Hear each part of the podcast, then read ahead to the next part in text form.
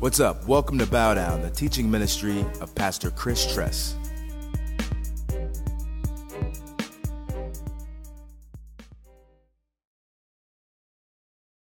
Revelation 10. Then I saw another mighty angel coming down from heaven, wrapped in a cloud with a rainbow over his head. And his face was like the sun, and his legs like pillars of fire. He had a little scroll open in his hand. And he set his right foot on the sea and his left foot on the land and called out with a loud voice like a lion roaring. When he called out, the seven thunders sounded. And when the seven thunders had sounded, I was about to write, but I heard a voice from heaven saying, Seal up what the seven thunders have said, and do not write it down. And the angel whom I saw standing on the sea and on the land raised his right hand to heaven and swore by him who lives forever and ever, who created heaven and what is in it, earth, what is in it, and the sea and what is in it, that there will be no more delay, but that in the days of the trumpet call to be sounded by the seventh angel, the mystery of God will be fulfilled, just as he announced to his servants, the prophets. Then the voice that I had heard from heaven spoke to me again, saying, Go Take the scroll that is open in the hand of the angel who is standing on the sea and on the land. So I went to the angel and told him to give me the little scroll. And he said to me, Take and eat it. It will make your stomach bitter, but in your mouth it will be sweet as honey. And I took the little scroll from the hand of the angel and ate it. It was sweet as honey in my mouth, but when I had eaten eaten it, my stomach was made bitter. And I was told, You must again prophesy about many peoples and nations and languages and kings. Let's pray. Lord, we thank you for the reading of your word. We thank you that your word is true. We thank you that your word is active and alive, sharpened than a two edged sword, piercing to the division of soul and spirit, of joints and marrow and discerning the thoughts and intentions of the heart. We thank you that your word is a lamp unto our feet, it's a light unto our path. Father, heaven and earth will pass away, but your word will remain forever. Abba, we hide your word in our hearts that we may not sin against you. Your word is flawless, it is perfect, and your word is life. Father, your word became flesh, walked among us, laid down his life took it up again and gave us Holy Spirit as our helper, as our teacher, and as our guide. Holy Spirit, you are the revelator. Bring us in, bring us into the deep mysteries of God. Bring us close because you desire to give this to us. In Jesus' name we pray. Amen. You may be seated. I usually don't write down my prayers, but I was praying the other day and I just felt that the Lord wanted me to pray the word of God. Um, happy Pentecost Sunday. Amen. Amen. It's Pentecost today. And many times we hear about Pentecost and a great sermon was spoken and over 3,000 people were saved. And that's what we call Pentecost. But in reality, there's a heritage, there's a rich heritage in Pentecost. And that is that Holy Spirit was introduced to us. Holy Spirit came down and and became a part of us so that we can have Jesus in us. Amen? And so that's the beautiful part, and I want you guys to really hold on to that. Um, so here we are. We're in the midst of the ending of the sixth trumpet, in the midst of the ending of the second woe.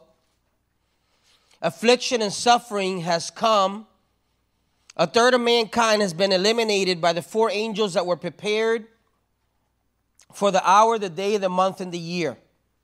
As Pastor Bill was sharing a couple weeks ago, God's movement and his plans are slow, precise, and calculated.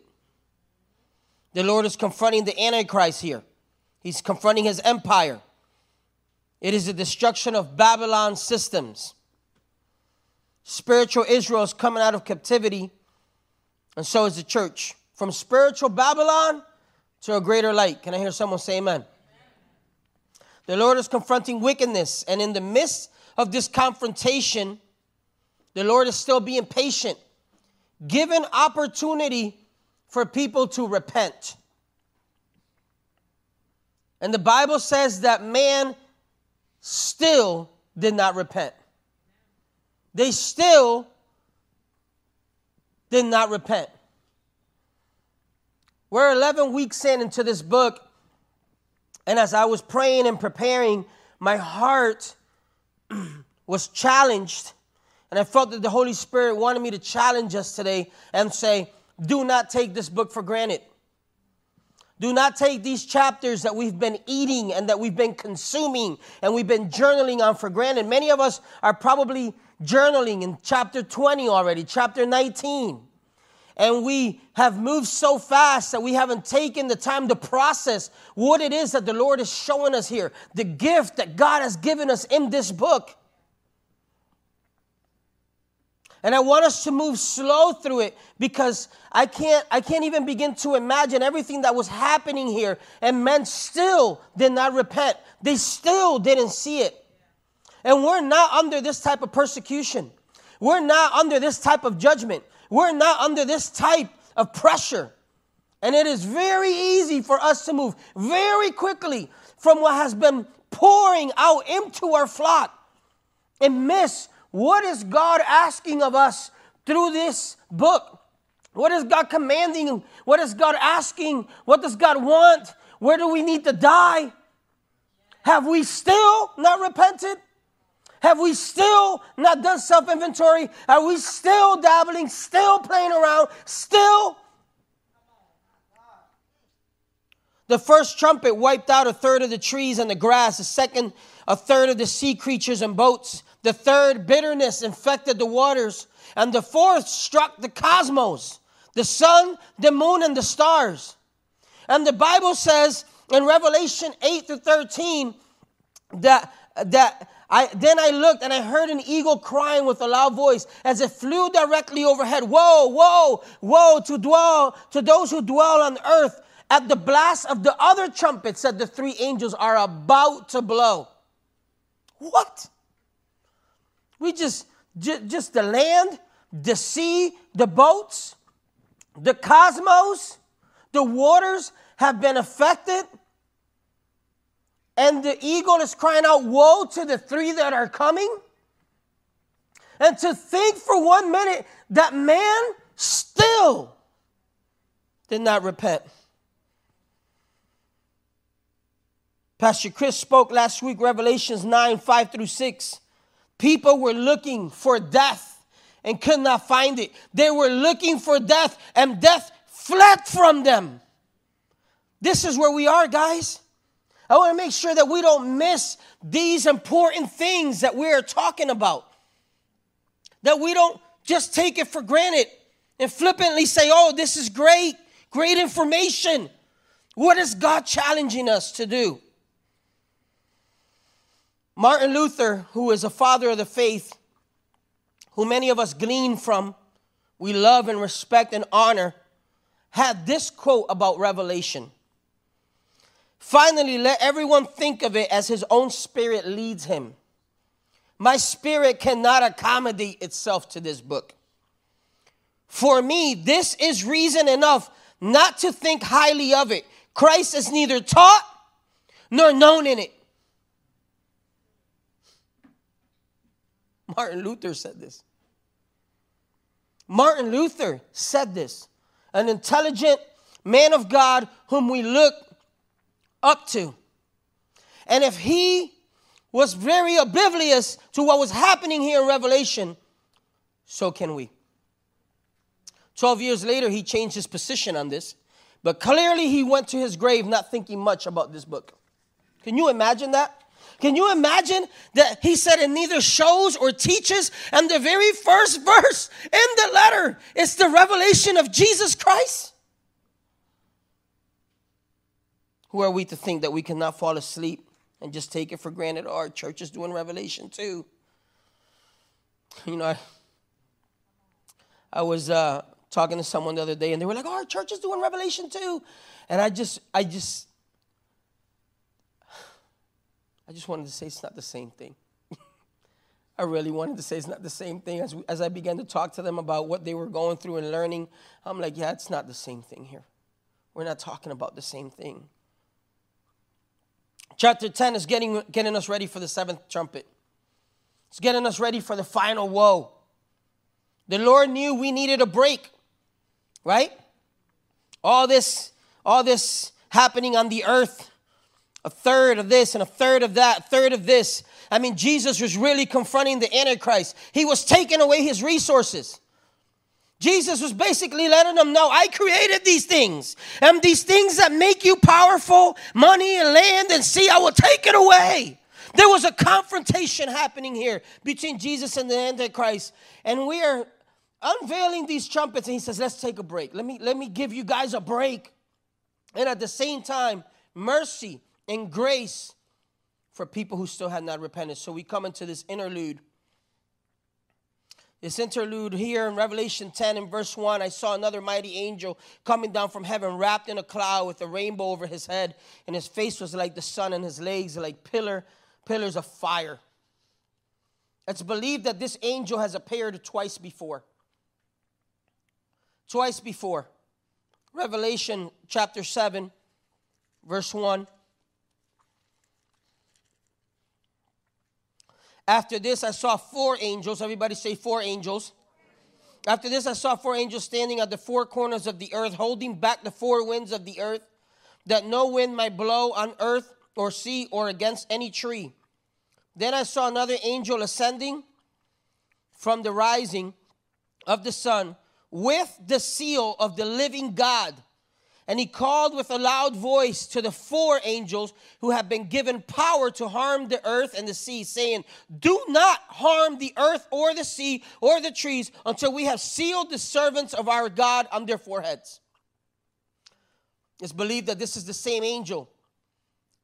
He appeared here as a form of a prophet, coming down and confronting four other angels that have been given power Yet he who was sealed with the seal from heaven and began to cry and say, You will not harm the earth and the sea. You will wait. We see him taking a position of a prophet. Revelation 8, verse 3.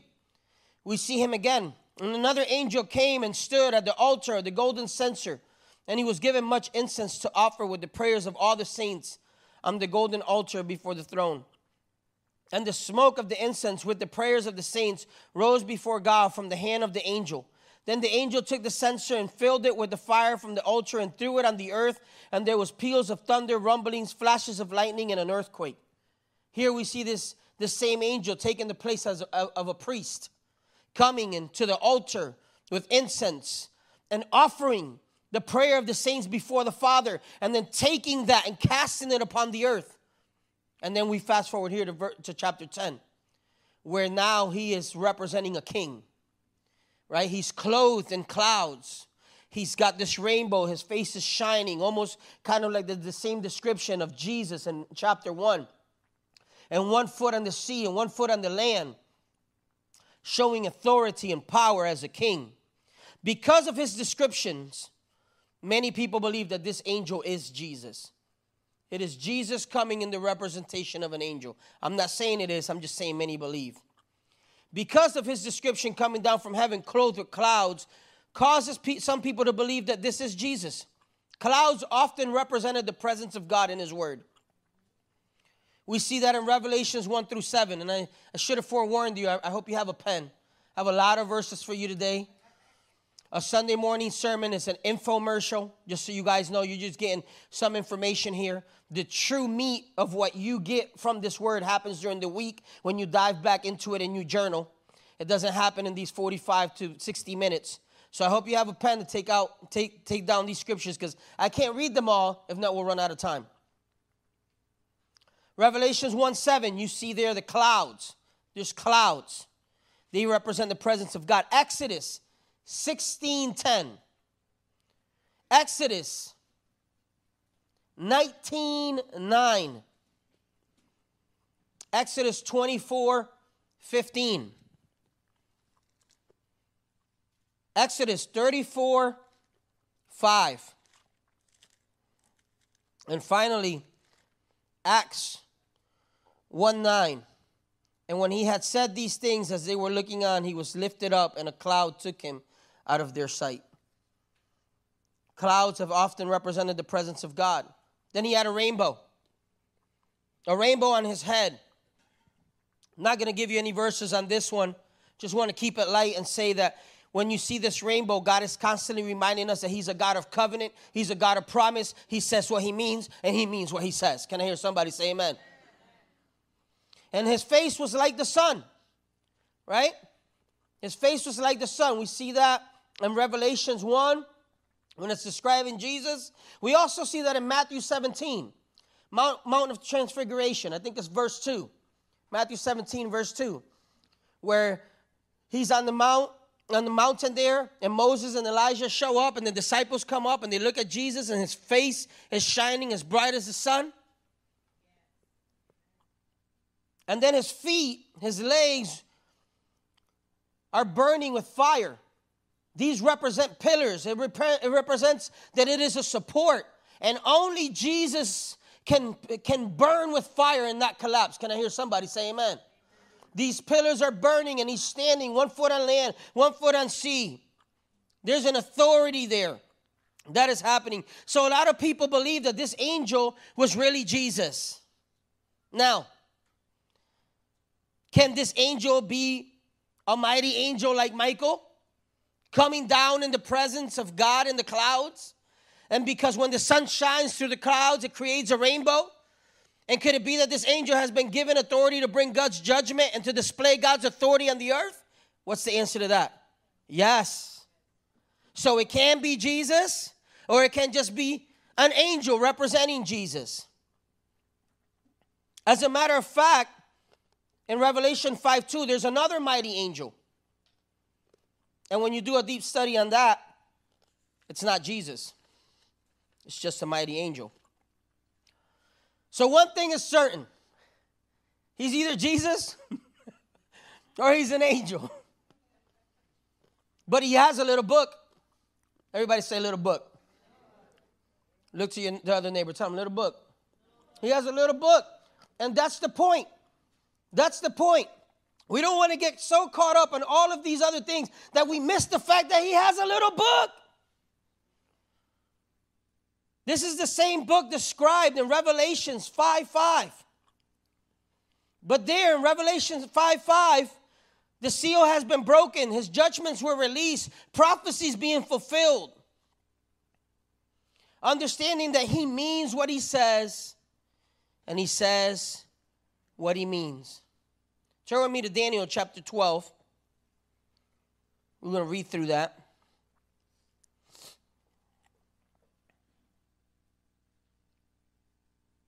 Daniel chapter 12 is a reference to what's happening here with this little book. There are actually 300, about 300 references in the book of Revelation about the Old Testament. It's pretty intense, right? About 300 references in the book of Revelation about the Old Testament. This is one of them. Daniel chapter 12 At that time shall arise Michael, the great prince who has charge of your people and there shall be a time of trouble such as never has been seen been since there was a nation till that time. But at that time your people shall be delivered, everyone whose name shall be found written in the book. And many of those who sleep in the dust of the earth shall awake, some to everlasting life, and some to shame and everlasting contempt. And those who are wise shall shine like the brightness of the sky above and those who turn away to righteousness like the stars forever and ever. But you, Daniel, shut up the words and seal the book until the time of the end. Talking about this little book. Many shall run to and fro, and knowledge shall increase. Then I, Daniel, looked, and behold, two others stood, one on this bank of the stream, and one on that bank of the stream.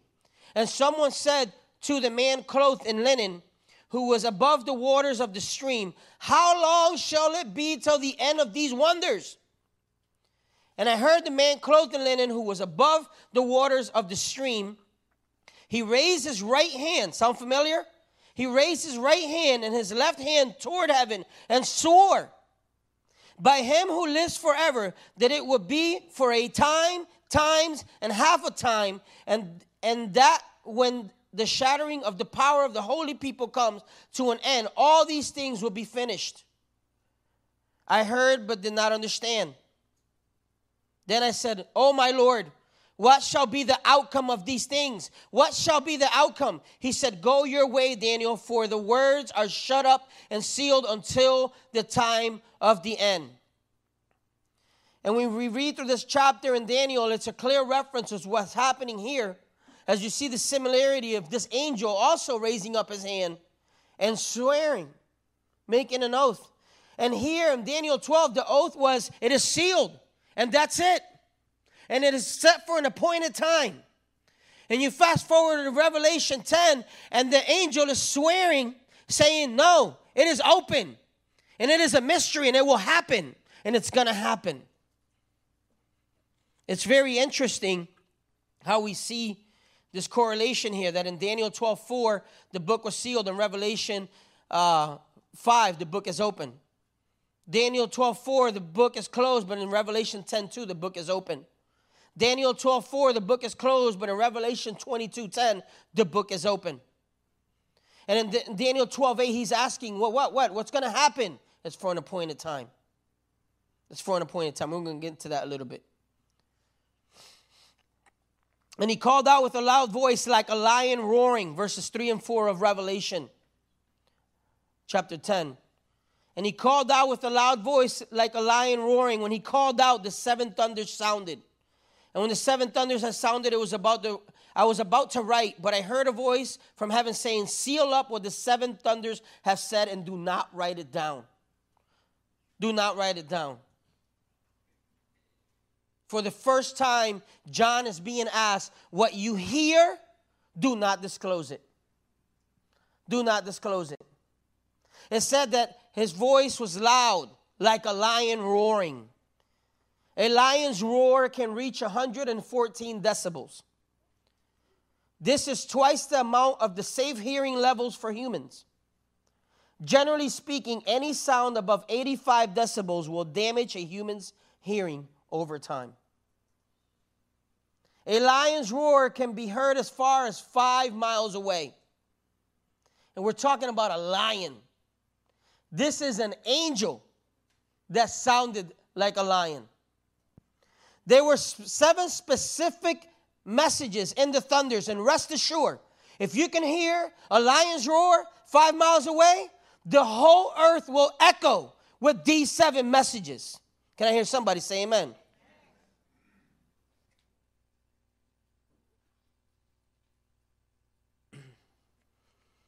When, you, when, we, when we hear when we hear the word thunder, descriptions about thunder in God's word, it's talking about the voice of God the voice of God. That's what it's talking about when it's talking about thunder. It's very important that we know that because it is a constant reference in God's word. It says here in Psalms 29, you can write this down, Psalms 29, the whole chapter. I'm not going to read it, but I'll read a few verses. Psalms 29 says, Ascribe to the Lord, O heavenly beings. Ascribe to the Lord glory and strength. Ascribe to the Lord the glory due his name. Worship the Lord in the splendor of holiness. The voice of the Lord is over the waters. The God of glory thunders.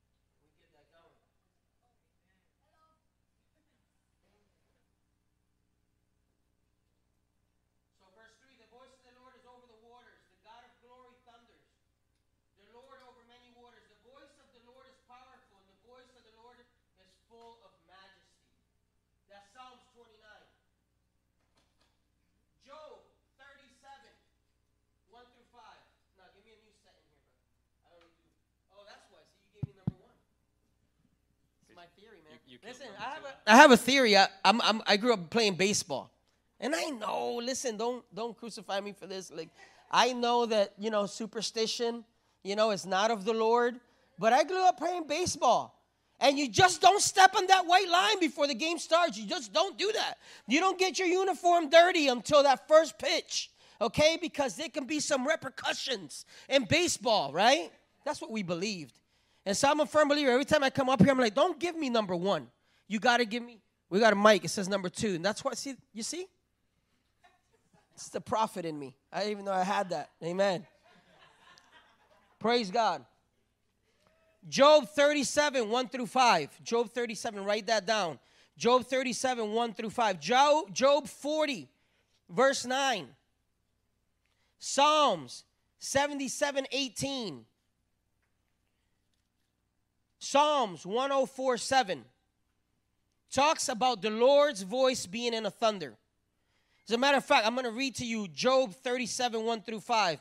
And this also my heart trembles. At this also my heart trembles and leaps out of its place. Keep listening to the thunder of his voice and the rumbling that comes from his mouth. Under the whole heaven, he lets it go. And his lightning to the corners of the earth. After it, his voice roars.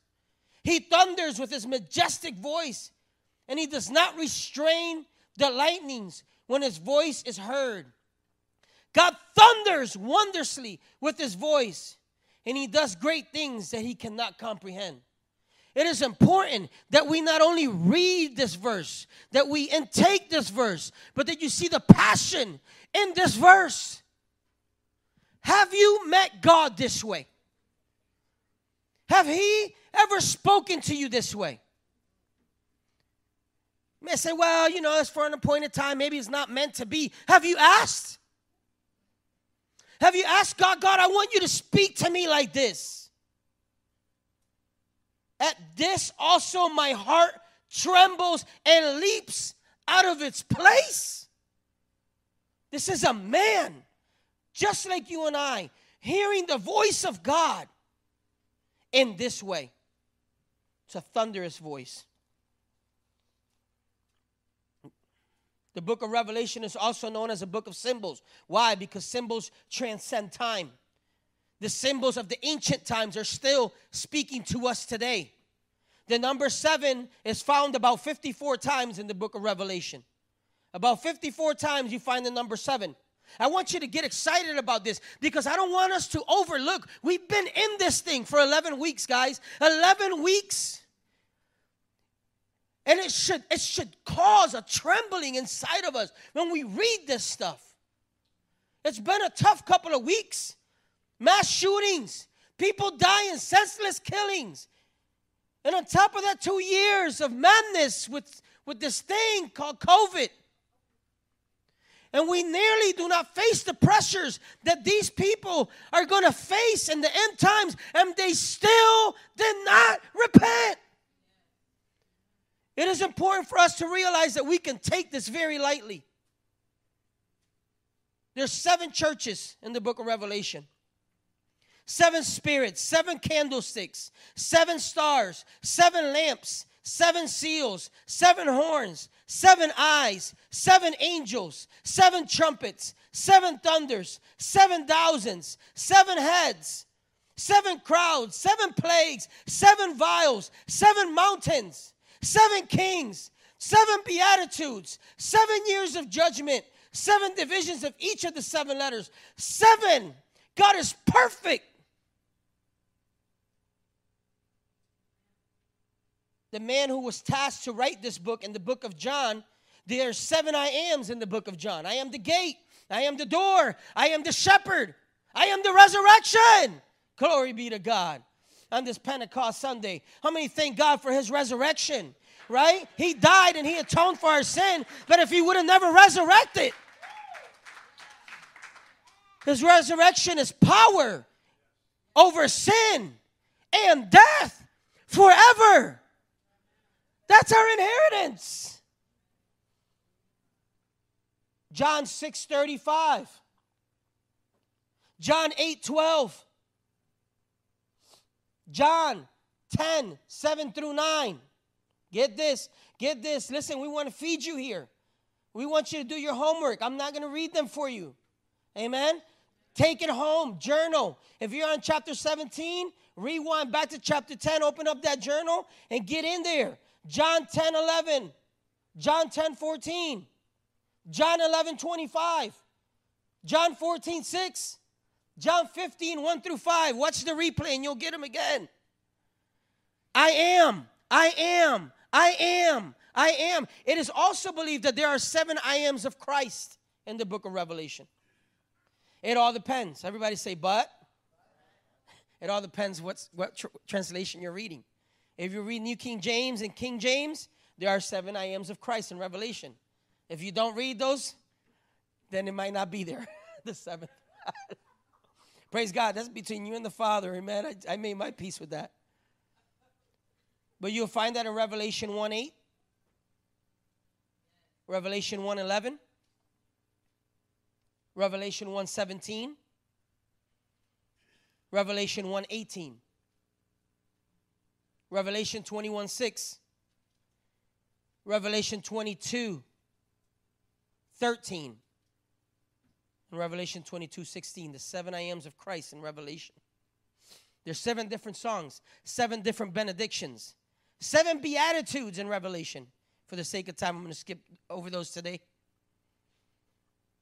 It's a majestic book. About 46 times the word throne is mentioned, 37 times king is mentioned. Power and authority over 40 times. How many know Jesus is not in the manger anymore? And he's not riding a donkey back into the city. Can I hear somebody say amen? There are seven promises to overcomers in the book of Revelation. Seven promises to overcomers. Are you an overcomer today? Do you feel like an overcomer today? Does this world feel like you're an overcomer today? Does America sound like it's an overcomer today? This is the culture. This is what we're surrounded by.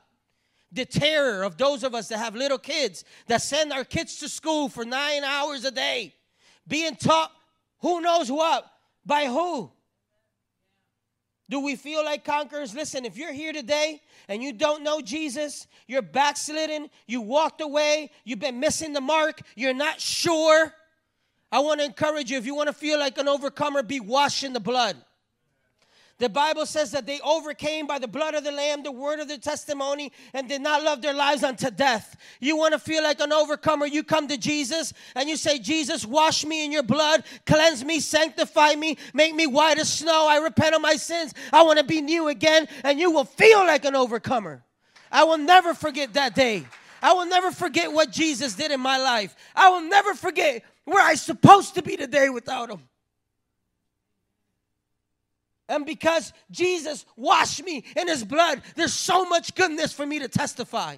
I can tell you about the times we didn't have diapers. I can tell you about the time that we had to, we had to, we had, we just had to trust God because we didn't have nobody to help us, and God provided for us to have diapers for our kids. I can tell you about the times that we were sick and God healed us. I can tell you about times that we were demonically attacked and they had no idea what we were doing. And we woke up in the middle of the night fighting demons. I can tell you of salvations that happened in the hood in Bridgeport, Connecticut, and treasures came out of darkness into his marvelous light.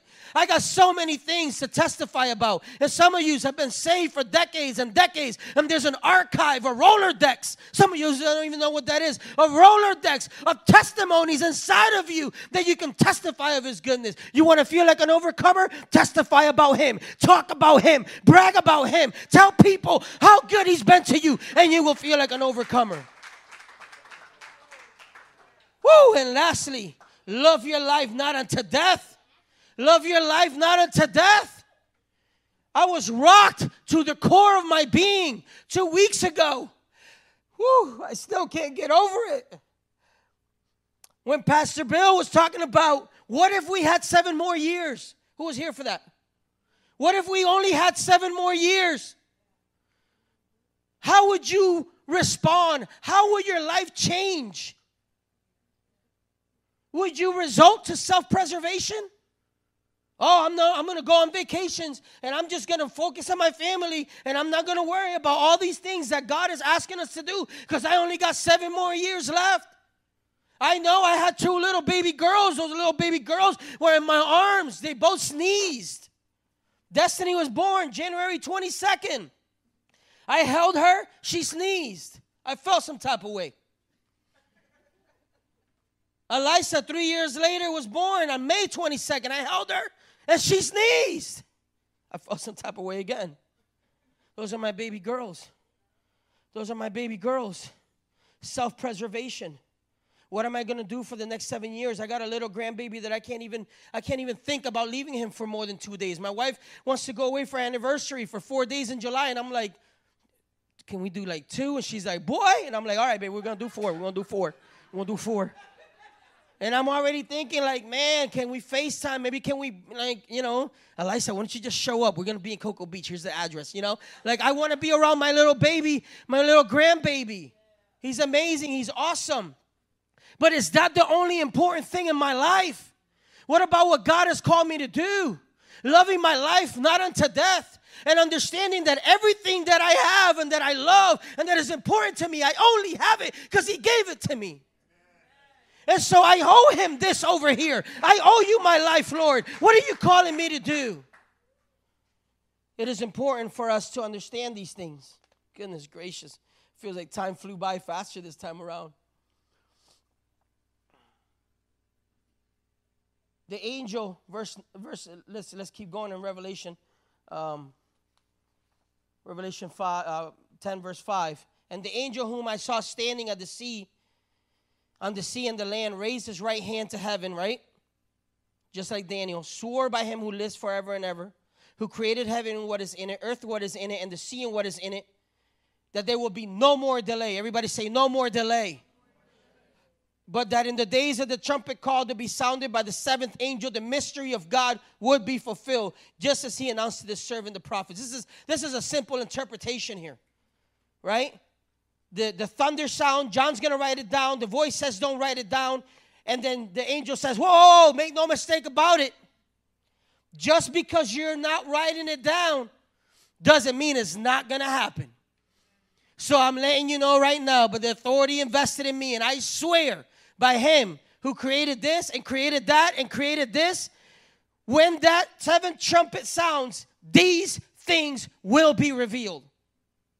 Again, Urban Youth Impact. God says what he means, and he means what he says. Verse 8 Then the voice that I heard from heaven spoke to me, saying, Go take the scroll that is open and the hand of the angel who is standing on the sea and on the land. So I went to the angel and told him, Give me the little scroll. Everybody say, Give it to me. And he said to me, Take and eat it. It will make your stomach bitter, but in your mouth it will be sweet as honey. And I took the little scroll from the hand of the angel and ate it. It was sweet as honey in my mouth, but when I had eaten it, my stomach was made bitter. And I was told, You must again prophesy about many peoples and nations and languages and kings. This is the season that we're in, guys. This is it. This is the season that we're in. Right? He says, Give it to me. Give me this little scroll. Give it to me. And that's what we're asking the Lord in this season, these past 11 weeks, and for the next couple of months. We're asking Him to give us this book of Revelation, and we're saying, Give it to us. Give it to us, Lord. Show us, teach us. We're not just dependent on Pastor Chris and on Pastor Bill and on Nestor, but Lord, Holy Spirit, give it to us. The Holy Spirit of Pentecost, give it to us. Give me this book. Teach me. Change my posture. Change my movement. We're asking Him, give it to me. Say, give it to me. This little book, the Bible, we're asking the Lord, give it to me. I caution you if God has been calling you to minister, to be a preacher, to be a teacher, to speak this word, I caution you, eat this word and become one with it before you stand back here. Let it deal with you, convict you, break you, change you, and strip you first. Give it to me. But that calling to eat it and become one with it is not just for the preacher or the teacher or the evangelist or the prophet or the apostle. It is for everyone in this room. It is ours forever. It is our gift for life. In Him we move, in Him we live, in Him we have our being. Men that are in this room, men that are in this room, for you to think for one minute. Let me just say this before I say that. I can walk up to a couple of men right here, right now, and say, Hey, what up, Pastor? And you'd be like, Oh, nah, bro, don't, put that on me. You know, what up, prophet? Nah, nah, nah, nah, nah, I'm not no prophet. For us to think that the office of a prophet or a pastor is greater than the office of a father, we have things miscalculated. This Western theology has messed us up, and deconstruction has to take place because I am my wife's pastor. I asked her the first service, she said me, but she's not here, so was there a witness for the first service? I am my wife's pastor. And I don't do a very good job of it all the time. You, men, are your children's pastor. It is not our responsibility to raise your children in the way they should go. It is your responsibility. It is the responsibility of the minister behind the pulpit to equip the saints for the work of the ministry. But it is your job to lead your family. And if your career and your job and your money and the sea and the boats and the trees and the cosmos are your priority, I come to tell you, my friend, all of that is fading away. There has to be a shift in our priority when we read this book that it shakes us to the core of what it is that God is calling us to do. Give me this little book. Give me this little book. I want to eat it. The bitterness. Why was he bitter? Let me tell you why he was not bitter first. Let me tell you why it was sweet as honey. Because John saw it. He knows what's in there. Oh man, Jesus coming on his horse, the new kingdom, forever and ever and ever, eternal life with the king. the Jesus that we all love, holding his hand with our fingers intertwined, barefooted on the grass, feeling the dew of the morning between our toes, butterflies flying around. That's the Jesus that we want. And it is sweet. It is sweet. It is a beautiful thing. But let me tell you why it's bitter. Because John is seeing that people still will not repent. In Luke chapter 12, in Luke chapter 12, Jesus, I believe it's 12 32 through 40, Jesus says, uh, it's somewhere in Luke. He said in Luke 12, he says, he says, you can interpret the weather. But I'm right here. I'm right here. You can interpret the weather and cannot see that I am the one you've been waiting for. The bitterness in John's stomach. We see that in Ezekiel chapter 3. Ezekiel chapter 3, verse 1 through 3, and Ezekiel chapter 3, verse 14. You see that Ezekiel eats the scroll. He's sent to go prophesy to Israel. Israel is being stubborn and he is removed by the Holy Spirit. And when he's removed, there's a bitterness. He's embittered because they're stubborn and won't listen. Jeremiah 15, verse 16. The Bible says he ate the words that were given to him. And we know Jeremiah is the weeping prophet. Amen? Because it's believed that no one came to Christ during his ministry. Nobody turned, nobody repented. I heard a great man of God once say Jeremiah wasn't the weeping prophet because he wept, he was the weeping prophet because God wept through him. Because God is patient and God is kind. How do we see him today? John in chapter 1 turned around to see the trumpet. You guys remember this 11 weeks ago? He turned around to see the voice as a trumpet. When he looked on Jesus, he fell on his face. When was the last time you saw him like this? When was the last time I saw him like this? I want to see him like that. I do. I do. I, I, I, I want to be rocked, man. The heartache of man not understanding why little children are being senselessly murdered. Why these atrocities? Why these evils? How many know we choose faith? How many know we choose faith? We don't have explanations, but we choose faith to believe that the Word of God says where the enemy comes in like the flood, God will raise up a standard. Who's the standard? Who's the standard? We're the standard. We are that standard.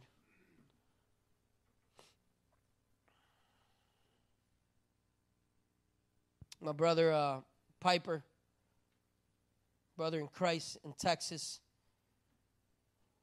posted that he was over there at the memorial of this mass shooting with these children. And one of the things he said, he said, Man, Nestor, the church is here. The church is here. People are crying on their shoulders. They're praying for people, man. I was,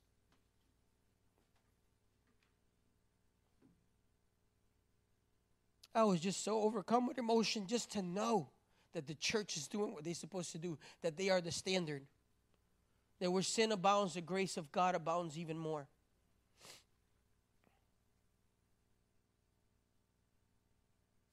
And Luke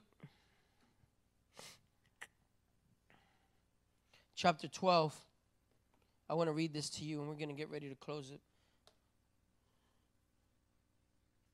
Give me a couple more minutes before I call the worship team. I don't want them standing up here. Luke chapter 12, I want to read this to you. In this Pentecost Sunday, Luke 12 49, it says, Lord, help me to see. I came to cast fire on the earth, and would that it were and would that it were already kindled. I have a baptism to be baptized with, and how great is my distress until it is accomplished. The heart of Jesus, of Him saying these things.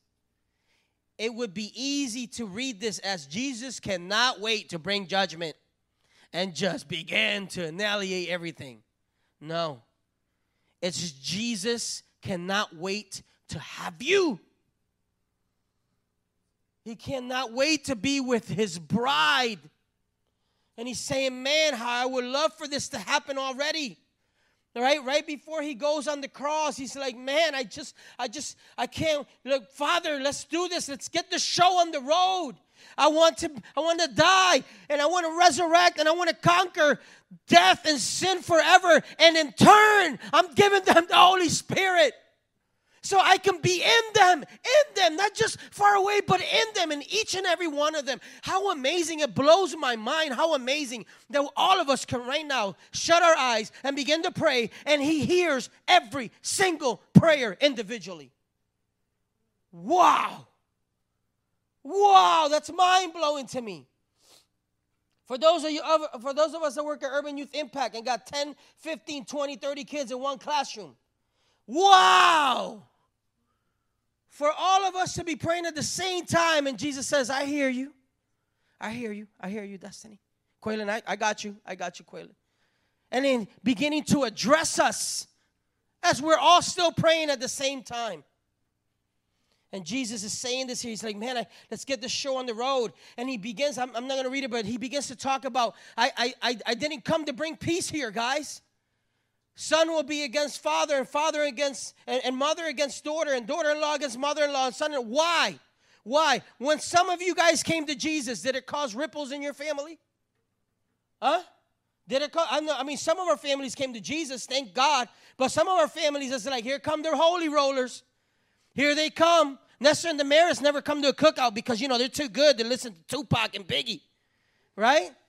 And it was like, no, it's, it's not that at all, right? And there was this, this judgment that was cast upon us because we came to Jesus. But when Jesus came, he came to disrupt the very things that you think that love you more than him. Can I hear somebody say amen? And he's saying your mama and your papa and your mother-in-law and your husband and your wife and even your little sinner kids don't love you more than me. And I come to disrupt all of that because I want you so badly. Worship team, come up, please. Whew.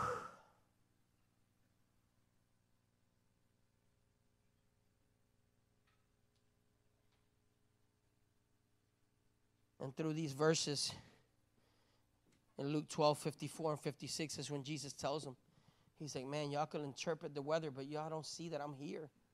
I'm here. You don't see me? Remember Nicodemus? The priest?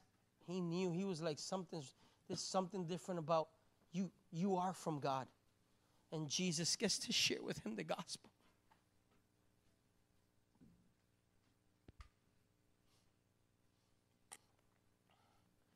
So I want to read this to you in Luke 12 32.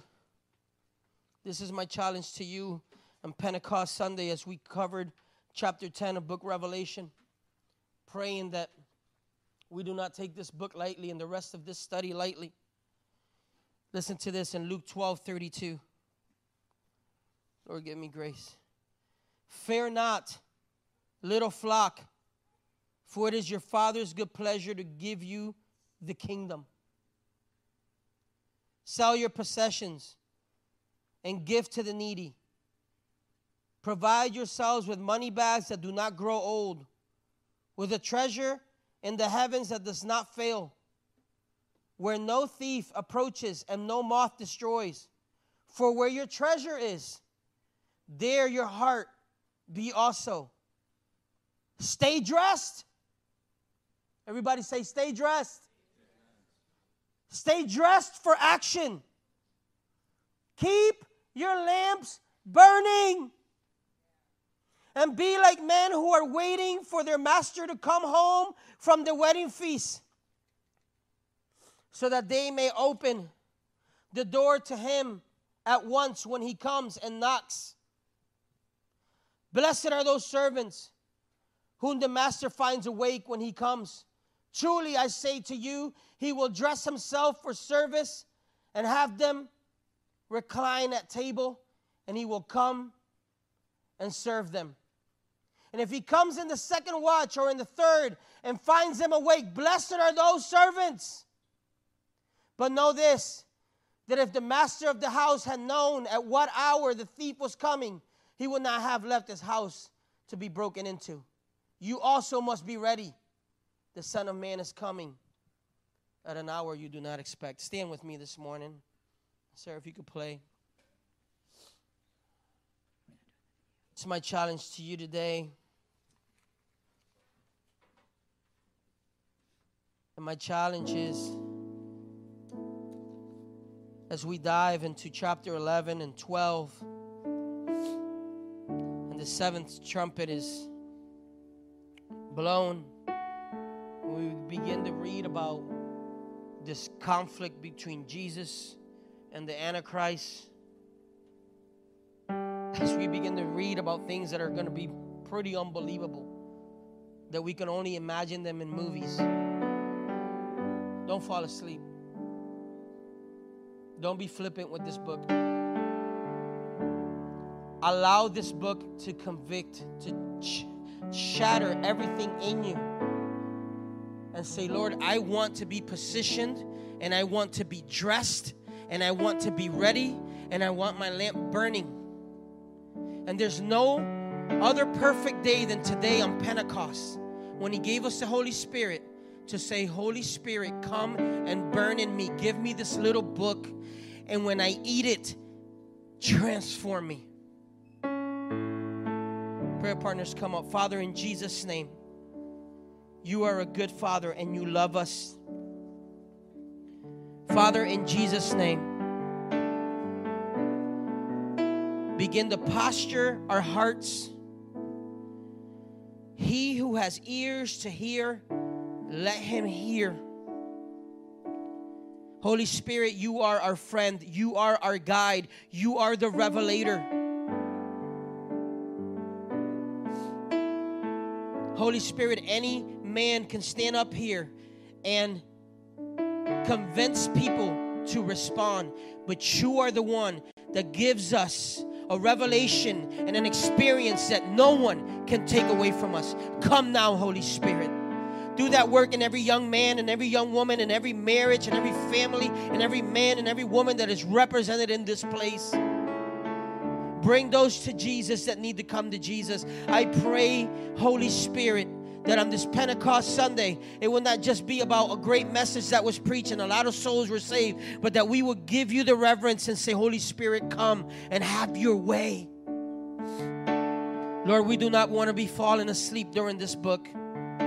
We want to eat it, and we want that bitterness to rock our lives and cause us to move towards action. So I want to encourage you to come up if you need prayer. Prayer partners are up here. And if you just want to spend some time at the altar, you can come up and kneel down at the altar. But allow God to have his way in Jesus' name.